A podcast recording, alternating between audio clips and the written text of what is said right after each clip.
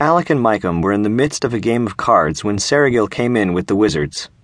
Magyana looked most of her two centuries today. Under a fringe of gray bangs, her lined face was pale and tired, but her eyes were kind as always. Thero, still in the youth of his first century, was tall and dark, with a thin beard and dark curling hair pulled back from a long, somewhat austere face. But his pale green eyes were warm, too, as he took in the sight of Alec and Sebrahn. We need to talk, Seregil said, sitting down on the bed beside Alec. I'll leave you to it, Micum said, putting Sebrahn on the bed and rising to go. Please, stay, said Thero.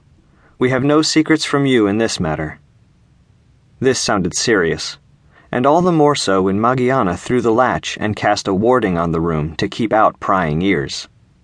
Now then, this creature, she began her lined face somber. Please don't call him that, said Alec. He's a person, and he has a name.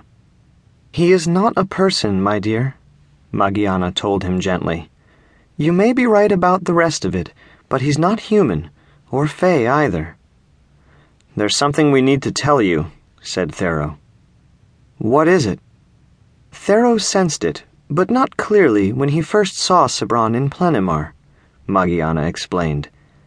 It's true that the rhekaro has been given the semblance of a child, but another form radiates beyond the physical.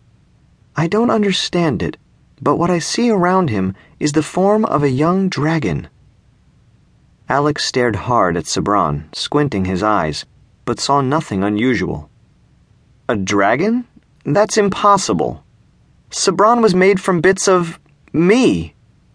Seregil was frowning at the younger wizard. Why didn't you tell us, Thero? I wasn't sure what I was sensing.